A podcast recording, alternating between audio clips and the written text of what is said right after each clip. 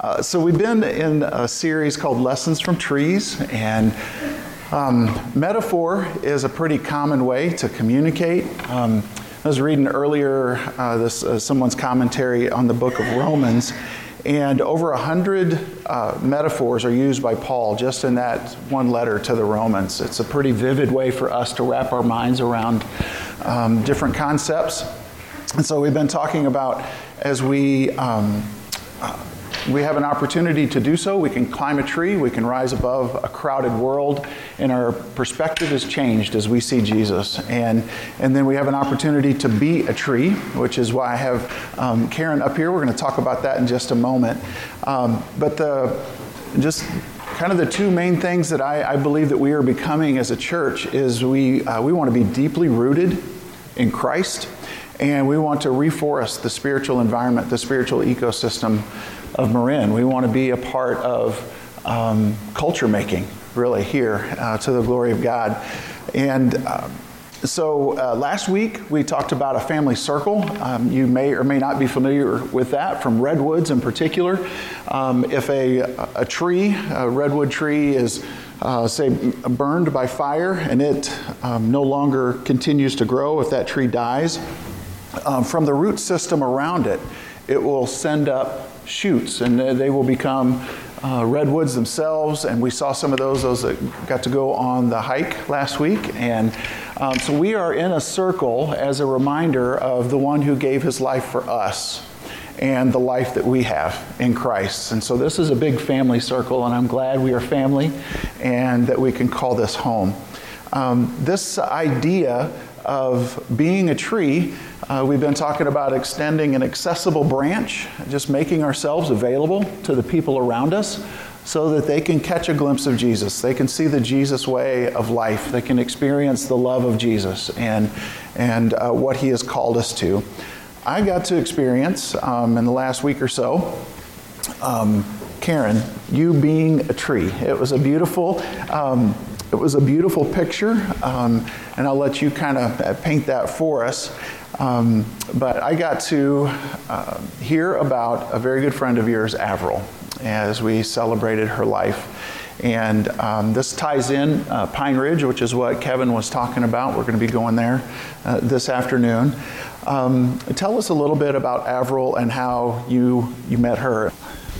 So, um, Avril was a friend of mine that I met about eight years ago at Pine Ridge Care Center here in San Rafael. And it was Lori Colbert, who many of you know, that came up here and said that there was a need for people to go to Pine Ridge and just visit with people there that didn't have friends and family. Um, just a bit lonely perhaps and i thought ah i could do that. It's like i i was raised with an amazing mother and she used to like load the neighborhood kids and anybody she could get into the back of a of a station wagon take us to the convalescent homes and then have us sing you know? Um, so i was familiar with you know the environment and i thought okay i, I could do that. Um, so i Lori introduced me to this woman, Avril, and immediately there was a connection there. And um, it, it, was because I'm an art teacher for those of you that don't know, and I have an art background. And Avril was an art teacher, and she created sets for different video companies. So there was kind of an automatic like bonding. And I'm not the type of person that could just chit chat with a whole bunch of people at a place like that, or, or any place in, in general. I'm more of a one to one relationship type person. I'm glad I could put you in the setting. I know. So, yeah, this is hard. so I'm definitely more to one to one. And so I made this connection with her and I thought, okay, this is it. I, you know, this is as far as I can I can stretch for me. And in the beginning I said I told Lori, well, in the summers I could go I could go every week, but when school starts and I start teaching, it'd have to be like maybe once a month. And Lori's like, whatever you could do. There was like no pressure. But I just fell in love with this this woman. I mean, here she was. She ever lost her legs due to MS and diabetes, and um, she had very little hand movement, and um, her you know, she was losing her memory little by little, and she had many hardships throughout her life, but yet she was just this sense of joy. She had this inner joy, and she had a sense of humor. And when you walked in, she cared about you. So I was hoping to bless her, but instead she blessed me just by me like looking at her, thinking like, how could you have this like inner joy and this sense of humor? And I'd say 85% of the time it was present she was really an amazing person. So over the course of these last um, eight years, our relationship grew, and I just got to know her more and more and more and more. Um, and I was introduced to Avril uh, by way of stories at her memorial service. Uh, she passed away a couple weeks ago, mm-hmm. and um, you and your mom and Sage um, partnered with some people at Pine Ridge and some other people that knew her mm-hmm. and uh, put together just a beautiful way of celebrating and honoring her at Pine Ridge. And um, I got to meet some other people that are residents at Pine Ridge as well. Um, one of the things that that really struck me as uh, as stories were being shared uh, sometimes when we think of, okay, I'm going to go help somebody, we get this fix it mentality. Um, you know, we hear of a need and we're like, okay, I want to fix this. Um, but I, what I witnessed was just a willingness on people's part to just be present with each other.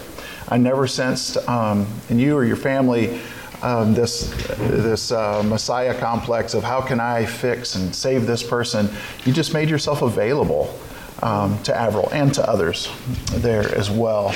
Um, for those of us that probably have a fix it mentality, and I know in our marriages, guys, none of us have a fix it mentality. We're just amazing listeners. And uh, um, no, in so many ways, we, we might think of even being a tree as wanting to just get in there and make things so much better.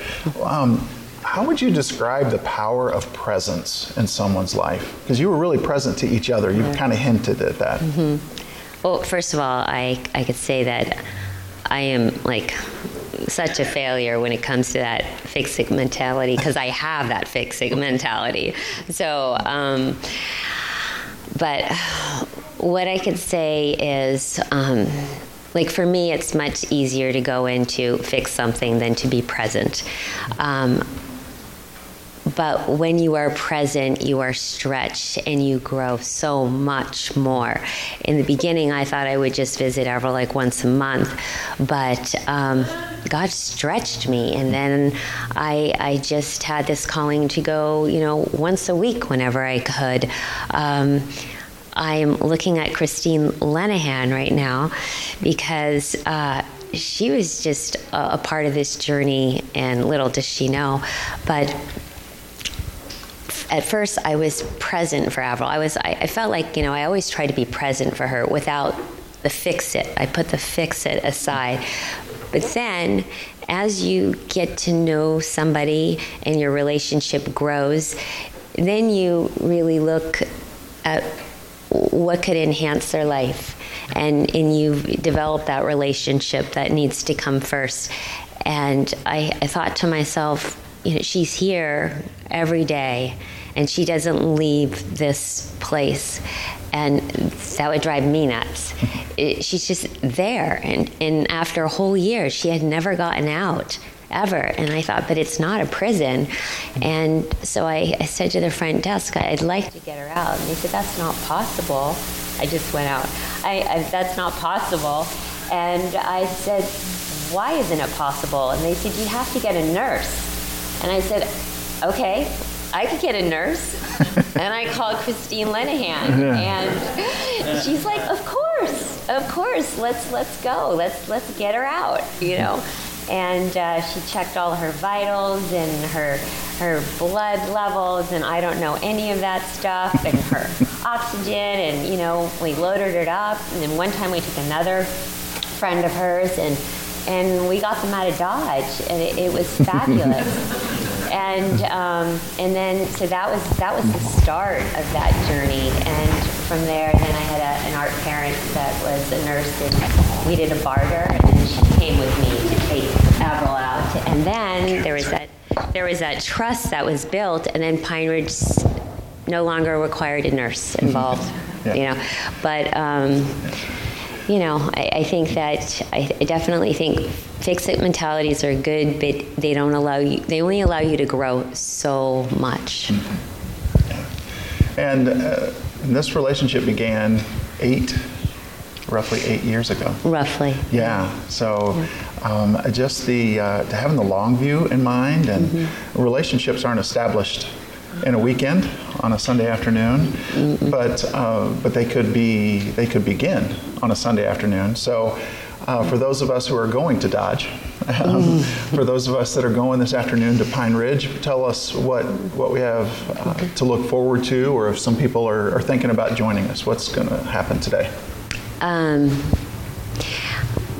we're just going to walk in and you're going to see a lot of individuals and you can just go up and say hello and be present and that's that's what they need and that's what they want and i can't tell you it's it's hard for me because i am more of a one-to-one person so i would go straight to Avril, but I would say hi and I would visit a little bit with other people. But there are so many people that need love and your attention. So, you know, Yeah. if you could spare five, ten, fifteen minutes, that's that's all they want. A hello, a listening ear. Yeah. Uh, Thank you for, Yeah. on a variety of levels. I know this is, this is still real fresh. Yeah. Um, She was such a blessing, um, continues to be a blessing, I know, but thank you for sharing today. And I'd like to pray for you and the rest of us that are going to go today, um, that God would um, just make it very clear to us who, who that Avril will be for us as we go, all right? So would you uh, just bow your heads and let's pray. Father, I thank you. Um, thank you that you have made yourself at home at Pine Ridge. And as we step out, as we, um, as Jane was leading us and singing earlier, um, where you go, we will go. Uh, where you call us, we will follow. Lord, for those of us who are called to go this afternoon to Pine Ridge and uh, to simply put on a smile and to hug and to listen and be present, I pray for those uh, blessed people to see Jesus in a new way. Lord, this is um, really is a gift that uh, you have given us to go out and to love other people.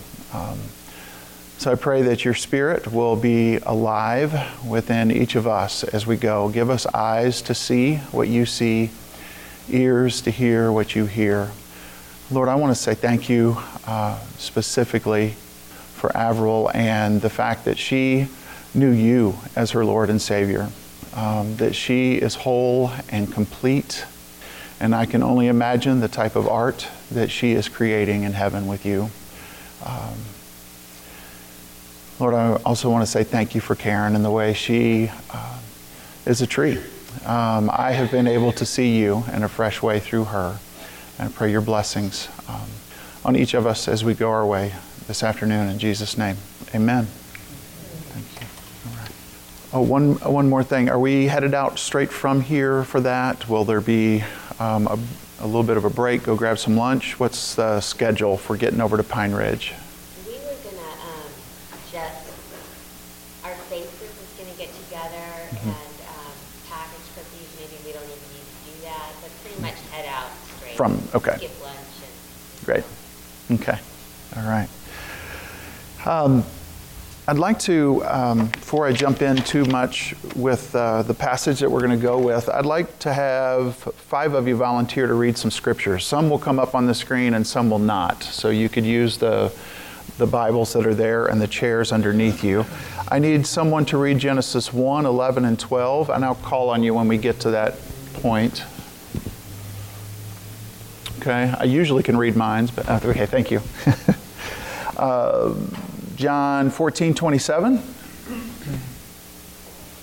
Okay, thank you, Randy. 2 Timothy 3, 16 and 17. 2 Timothy 3, 16 and 17. 2 Timothy 3, 16 and 17. Thank you. Psalm 71, 18. Okay. and Psalm 102 18. Awesome. Thanks, Barry. We've been looking at Zacchaeus and this passage in Luke 19. He is, um, he is someone who, as the story goes, he climbed a tree, literally climbed a tree so he could see Jesus. And so we've based our, our metaphors off of that. I want us to look at another key um, passage that also involves a tree, and actually a grove of trees that we can uh, learn from as well. Um, and that's going to be in Genesis 21. That's going to come up on the screen here in just a moment, or you can follow along um, on uh, a Bible app or with those Bibles there.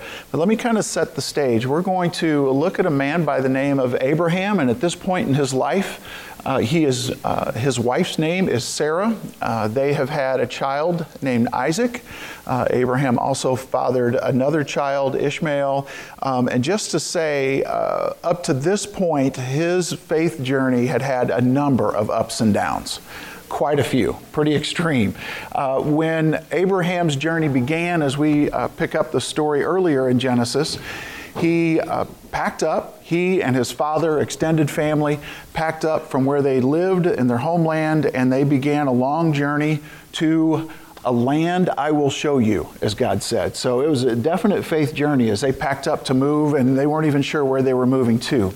Uh, when they entered into this land of Canaan, we read that they still journeyed around, traveled around some, but where we pick up the story here, you kind of get the sense that they're settling down. I think Isaac might have been school age, and they found a really good school that they wanted to, him to attend. That's a joke. And uh, anyway, uh, uh, but you kind of get the sense that uh, they're, they're hungering for a sense of permanence. And, uh, and so there is something in particular that Abraham does in this passage that solidifies that. So after um, they have wandered as foreigners in a strange land, they are about to make themselves comfortable here. And beginning in verse 22, it says, At the time, Abimelech and Phicol, the commander of his forces, said to Abraham, God is with you in everything you do.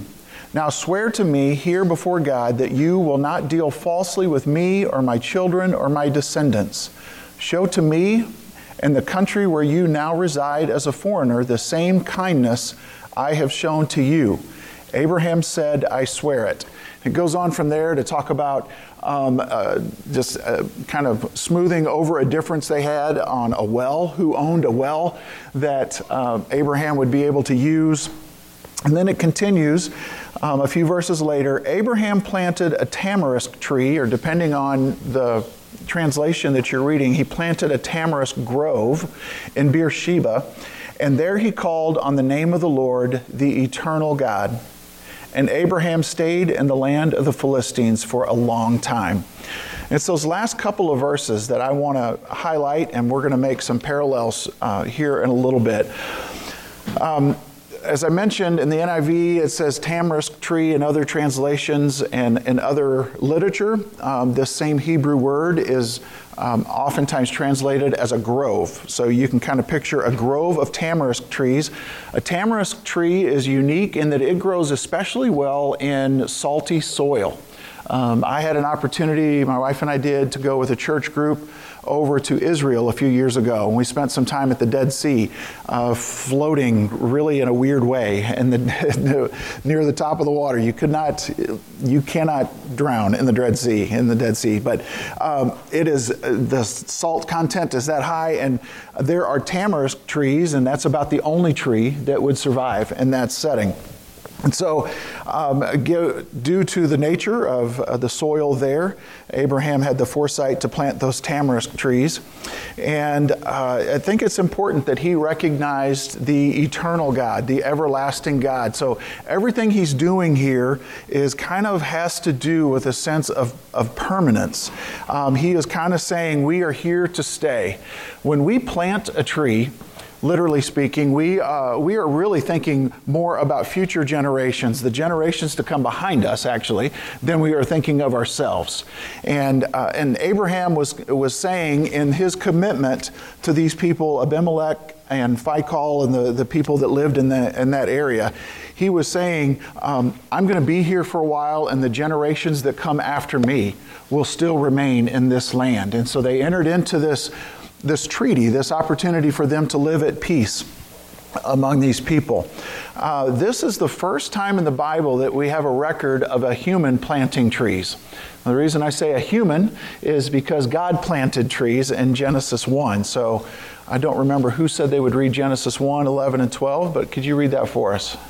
Then God said, Let the land produce vegetation, seed-bearing plants, and trees on the land that bears fruit, and seed according to their various kinds and it was so. The land produced vegetation, plants bearing seed according to their kinds, and trees bearing fruit with the seed in it according to their kinds. And God saw that it was good. And God saw that it was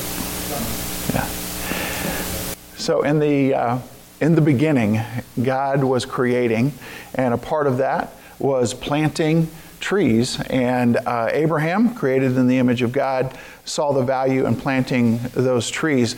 The tamarisk tree, in particular, has a unique feature. Um, it will, in the heat of the day, uh, the, it, uh, during the night, it secretes salt, and during the heat of the day, the salt dries, and uh, then during the night again, it will absorb water from the air. And then in the morning, as it begins to evaporate, uh, it kind of creates its, uh, a natural type of air conditioning. So if you can imagine living in an area with no trees, one of the first things you would be thinking of is how can I create some shade to get out of this heat? Um, and so not only was this a shade tree, but it was actually one that um, did an especially good job of, of cooling and uh, so this is what Abraham planted. He planted this grove. And if you uh, looked uh, up a definition of a grove, this is kind of a no brainer, but a grove is a small group of trees that grow close together in a specific location. Uh, I was wondering, is there a specific number of trees that make up a grove. And as far as I could see, it wasn't necessarily a number of trees as much as just in a certain location uh, that would uh, determine a grove. And I want to begin to uh, just make application of this. A grove um, or group of trees in a specific location, planted in a specific location. I, um, I pray for the day that we are planting groves of trees, that we are planting groves of Christians throughout Marin. That there will be a grove in Novato, uh, that there will be groves here in San Rafael, down in, in Mill Valley. Uh, maybe we are establishing groves in the city uh, where some of you work. Um, just uh, it's an opportunity for these uh, these groups of people, small groups of people, uh, to show the love of Christ in those areas where where we live, and it's an understanding that um, it's it's very important for us to see where we are located and and how we can be um, how we can be rooted in Christ and we can bear fruit right there for the people around us. Um, the, uh, the book I referenced uh, last week, uh, The Secret uh, Life of Trees, is actually The Hidden Life of Trees. If any of you tried to look that up on Amazon, um, it's The Hidden Life of Trees. And one of the things that it talked about, and um, uh, Suzanne, I think it was on our hike, you talked about how trees communicate. This was mentioned in that book as well. Um, in terms that I could begin to understand, um, uh, I would uh, just in general say that trees actually communicate to each other through an underground kind of a fungal network. And if one tree is hit with some type of a disease, it can actually communicate to the trees around it that they need to beware, be warned of what could happen to them as well. And not only does it communicate that, um, but it can also send resources out to other trees uh, that have grown diseased or weakened. So it's a kind of a two way communication there. Um, so when we think of a grove, uh, we have this opportunity to. Um, to be there for each other when one person is recognizing um, that there is something going on in their life and they want to warn others, whatever that might be. Um, and it's also a way of saying, I want to be a blessing to the people around me. Um, Abraham, in planting this grove of tamarisk trees, was committing to communicating peace. Um, he was also saying, I'm not just going to live here but uh, among you as a foreigner, but I'm going to offer myself and my resources to you. I'm going to offer care to you. And he was also saying, I'm going to grow some roots, and I, I want this to be a long term relationship that we have. And so, um, in our faith communities, as we think of them as groves, or as you begin to gather with like minded Christians, you're circling up as a grove, and you are basically saying, How, how can we begin to care for one another? Um, John 14, 27. I'd like for somebody to read that. Who had that one? Peace I leave with you, my peace I give you. I do not give you as the world gives. Let not your heart be troubled, and do not be afraid. It's a peace that we are able to bring to each other. It's a picture of wholeness. Um, it is something that we desire not just within the grove of Christians, but we want to bring peace to the people around us. Uh, 2 Timothy 3 16 and 17.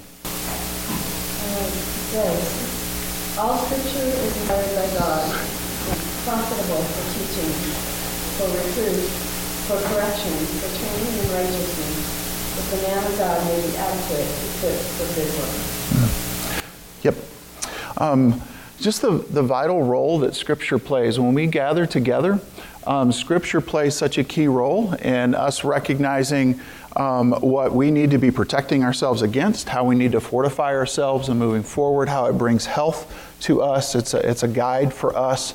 Um, so within that grove, we are uh, offering care and resources for each other, and we learn about these as we center around God's Word. And then um, the um, just that picture of remaining remaining planted and growing roots. Um, let me ask you: in our in our very self-centered culture that we live in, uh, what are we doing that will bless people who come after us? What are we doing that will be for the good of others around us? Um, is there anything that you are currently involved in that will outlive you? Think about that for a moment. Is there something this week that you could do that will benefit people long after you are gone? Psalm 71 18. Even when I am old and gray, do not forsake me, my God, till I declare your power to the next generation, your mighty acts all to our sons. Psalm 102 18. Very good. Uh, let this be written for a future generation, that a people not yet created may praise the Lord. And earlier in that, in that psalm, in Psalm 102, um, what the psalmist is saying is that God is powerful, He's faithful, He's compassionate. And so, what he is writing down and what he wants, that's, that's what he wants a future generation to know about of God's power and His faithfulness and His compassion. I come from a family who valued planting trees. My mom planted trees for special occasions, especially in our family. Uh, when my sister got married, she planted a tree on the day of her wedding, or I think she had the tree planted. Uh, my mom had a few other things going on on that wedding day. Um, when Jack, our firstborn, was born, uh, he was also the first grandchild. My mom had a tree planted in her backyard to remember Jack. Um, she did that for other grandkids, she did that for a lot of special occasions. Um, so there was something about uh, just that I grew up with, uh, with my mom planting trees, and I will never uh, forget just how small it begins, um, but then going away for a while and then coming back, and it just always surprised me how, how quickly sometimes that the trees would grow. Uh, just in the last month or so, uh, Jack and I planted a Meyer lemon tree in our backyard. It was given to us in a big um, it was a big pot that we brought with us from San Jose. And uh, already in, the, in this little backyard that we have is a, a, lime tree and another lemon tree that our landlords had planted previously. And so uh, we, we talked about it, and do we, um, it was given to us by uh, just a really sweet family. Um, and uh, we kind of wrestled with, well, I don't, I mean, we're renting. How long are we going to be here? But it was seriously with this mindset of, well, we're going to plant this tree for whoever lives here. This is going to be a blessing for the people there. And so we planted that, uh, that Meyer lemon tree. And as Abraham was planting those trees, he had future generations in mind. Uh, you really don't plant a tree thinking just of yourself. You're going to be pretty disappointed. You're going to be, um, uh, you'll, you'll probably grow impatient if you're planting a tree just for yourself. Um, And so, with this series, as I've described a lifestyle of climbing a tree to catch a fresh glimpse of Jesus and his way of living, and being a tree, let me ask you a pointed question. Where will you choose to plant yourself as a tree? Where? I want us to start thinking about uh, specifically um, who is that person that God has called us to plant our lives um, near. Uh, what is that? Who is that person? Uh, where is that place, or what is our purpose as a tree? Uh, what will your life be celebrating and commemorating as it is planted in a particular place and among a particular people? We were blessed with a great example of someone who chose to plant her life at Pine Ridge, um, interestingly named after a tree, Pine Ridge, and uh, and just the. Uh, I think it's a great picture, also, Karen, of longevity. Um, you planted yourself in a way um, that there was uh, there was time over those eight years for, for growth to take place. As you came in, hopefully you received uh, one of those bookmark shaped cards and uh, with a a post it note, a leaf shaped post it note with it. How many of you don't have one? We can make a mad scramble and pass a few of those out. If you don't have one, raise your hand. All right. We're going to on that on that leaf we're going to write and you're going to answer this question what type of tree are you? And I want to help kind of formulate what you'll be um, what goes with that. Uh, but I want you to think about what unique fruit that you will bear that will make the world a better place. What fruit will you bear that contributes to a healthier spiritual ecosystem in Marin? Uh, trees obviously bear fruit according to their kind. Uh, they are, uh, you know, apple trees. You can pretty much bank on the fact that they're not going to be producing oranges, and vice versa. Um, so, what type of tree are you? I think it's uh, it's worth noting in Genesis 1 11 that was read earlier. Um, God planted those seed bearing plants and trees in the land, and they bear fruit with seed in it according to their various kinds. We have in this room various kinds of trees. What type of fruit will we be producing? What type of, of fruit specifically were you, will you be producing? Parker Palmer had this to say about vocation. We talk about vocations and jobs, and he was delineating beneath, uh, between the two. And he says, Vocation comes from the Latin for voice. Vocation is not a goal we pursue, but rather a voice to be listened to, a calling we hear. Um, this is rooted in the belief that God created us and He placed us in, in each of us a seed, um, a desire for a way that we would be a unique expression of God in this world. Before you were made, um, before you were born, God knitting you together places uh, in you this seed, this desire for a way that that you can uh, make this world a better place, that you can be a part of the redemptive work that God is doing. And so what, what Parker Palmer is saying here is um, less, uh, vocation is less something we pursue and more something that we just have to get quiet and listen to. If you have ever experienced an impulsive yes to a, to a question, hey, would you be willing to, and then whatever that was, and you, just something in you is just like, yeah, I, I can't imagine not doing that. Um, that's because there was a seed placed in you created, you were created for that. Um, sometimes it might take uh, taking a step of faith and giving something a shot, but then it, it grows in you and you realize how much that is a desire that is in you. And so, um, before you write anything on that leaf about a person, a place, or a purpose that you feel God's called you to, I want to uh, uh, give you some more questions and some things to chew on.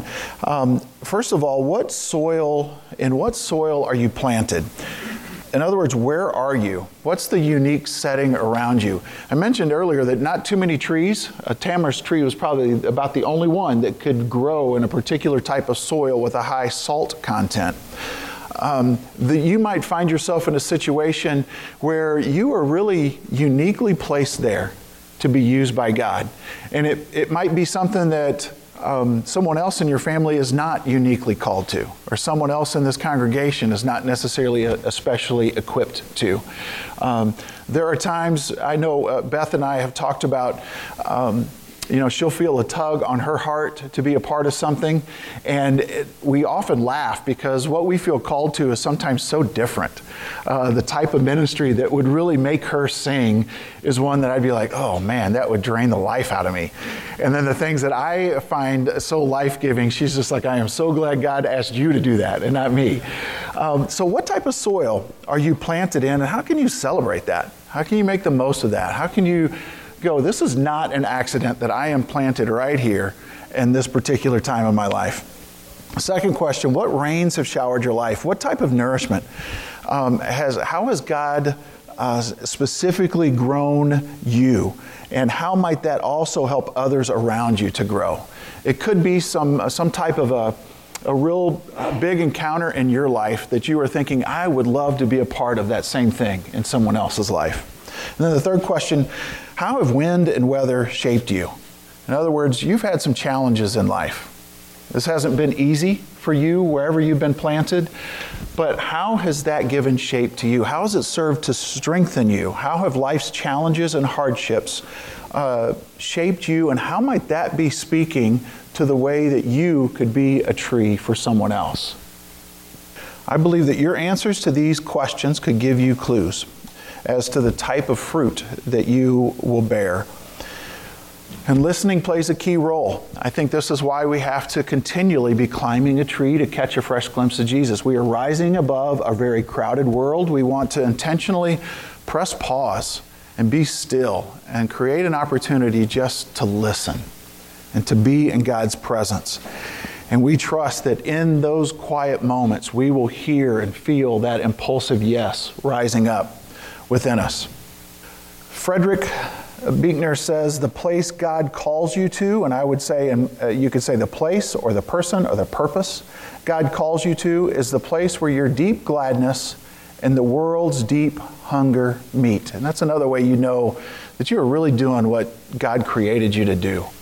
That God, a sovereign God, put that seed in you for a reason because he knew um, not only this would, this would bring great gladness to your soul, but it would also intersect a deep need, um, a great hunger that the world has.